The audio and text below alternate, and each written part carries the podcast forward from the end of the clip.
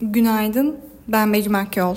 23 Ekim 2023 tarihli haber başlıkları ve piyasa bültenini paylaşacağım.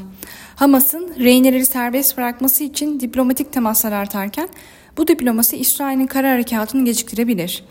Kara harekatının gecikmesi ihtimaliyle petrol ve altın haftaya düşüşüyle başladı. Çin'de bazı yabancı şirketlerin yönetici ve çalışanlarına yönelik yeni soruşturma dalgası Asya hisselerini düşürüyor.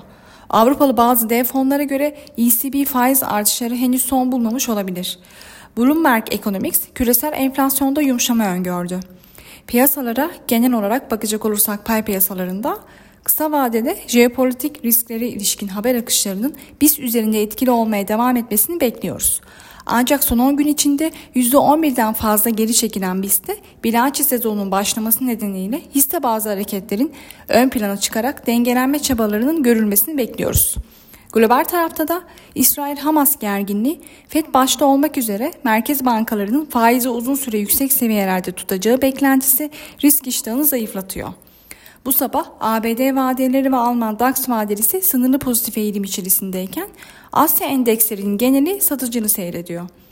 Teknik analiz verilerine bakacak olursak kısa vadede 7300 ve altına gerileme tepki yükselişi için alım fırsatı, 7720 ve üzerine tepki yükselişi ise satış fırsatı olarak takip edilebilir.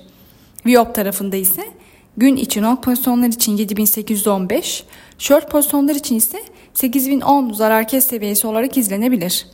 Borsa İstanbul'un ve Endes kontratının güne hafif pozitif eğilimle başlamasını bekliyoruz. Kazançlı günler dileriz.